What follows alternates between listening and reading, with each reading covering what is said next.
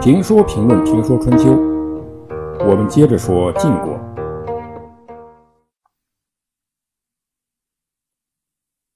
这还没有交锋，晋军就撤退，晋国的将士们想不通，他们不知道呢。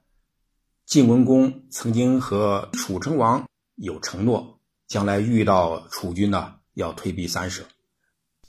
他们以为呢是晋国的将领啊统帅害怕楚军，说我们是国军带队，他们是令尹带队，以国军来躲避城下，以国家级的领导来躲避部长级的领导，这叫耻辱。而且楚军呢已经是疲劳不堪，正好趁这个机会收拾他们。为什么要撤退呢？胡言解释说，出兵作战要讲理，有理就气壮，无理就气衰，而不在意在外边的时间长短。咱们撤军呢是报恩，因为楚成王对我们的国君有恩，没有楚国的恩惠，我们到不了这里。退避三舍就是躲避他们，就是报恩啊，报答恩情。这是国君说过的话，不能背信弃义。背弃恩惠而说话不算数，我们就疏离了。我们疏离楚国有理，这个仗还怎么打？再者，楚国军队的士气一向饱满，不能认为他们是疲惫了。我们退走而楚军回去，这个恩我们算是回报了。如果他们不回去，那我们是国军带队，国军都让你了，让你一个臣下，那你们就疏离了，我们就占着道理了。所以。晋军呢退避三舍，晋军退避三舍，让楚军闪了一下。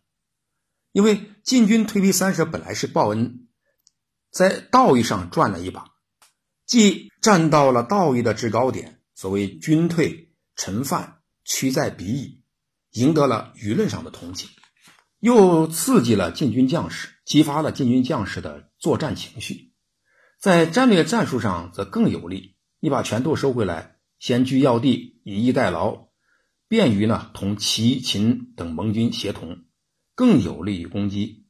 更主要的是呢，他也卸掉了楚军的千军力，闪了楚军一下。本来楚军士气高昂，准备一战，没想到呢，还没过一招呢，晋军跑了。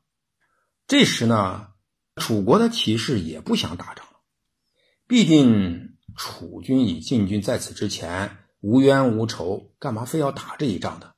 而且晋军的主动后撤不合乎常理，不合乎常理的事就需要谨慎，其中呢必有蹊跷，不如呢停止追击啊，就此停下，先观望一下再说。但是楚军的主帅统帅子玉不同意，志在一战的子玉认为这是拒歼晋军夺取曹魏的大好时机，所以挥兵追赶晋军，到了城濮。在当时的人看来，这有点欺人太甚。晋文公、宋成公齐军统帅、晋军统帅带领的军队呢，进驻城濮。楚军被这险要的地方扎营，晋军士气高昂，楚军士气也不弱。打仗的时候呢，很多的时候就是打士气。